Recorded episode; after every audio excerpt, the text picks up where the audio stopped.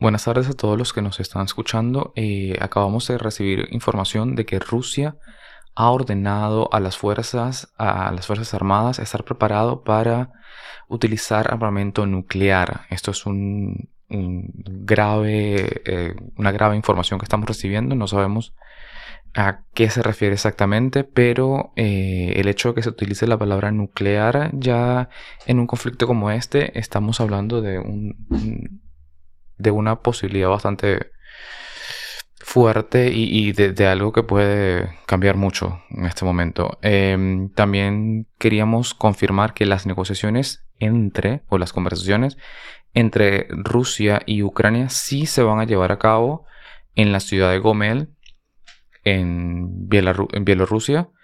Eh, no van a participar los presidentes, sino una delegación de ambos países. Eh, también tenemos por acá que hubo una explosión, se registró una explosión eh, hace unos un par de minutos en el centro de Kiev. No se sabe realmente qué es lo que ha pasado.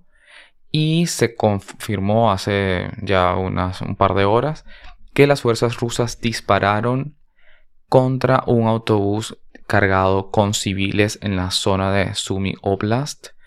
Eh, por esta razón y por, otras que se han otros hechos que se han, otros hechos que se han eh, registrado en estos últimos días, el gobierno de Ucrania acaba de entregar ante la Corte Internacional de Justicia de La Haya un expediente eh, solicitando la responsabilidad de Rusia por todos los crímenes que se han cometido hasta el, hasta el momento.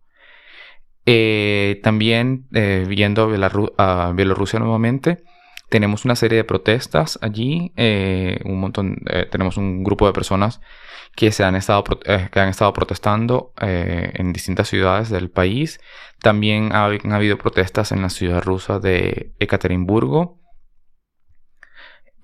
por acá tenemos también que nos llega, Rusia ha dicho también que no detendrá el ataque, no, no detendrá los ataques contra Ucrania mientras duren las conversaciones en Gomel.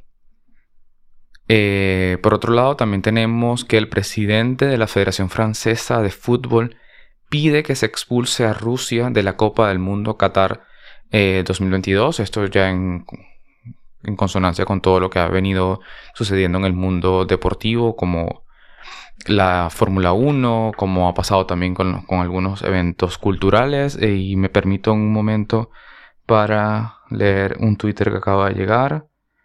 Eh, un momento, por favor. Sí, estamos ya confirmando que Putin ha ordenado eh, el, sí, al equipo, al, a los equipos nucleares a estar atentos, a estar en alerta ante cualquier eh, eventual llamado. Entonces esperemos que, que eso se quede allí. Estaremos informando más adelante cualquier información, ya sea este servidor o cualquiera de los otros colaboradores que está trabajando con nosotros.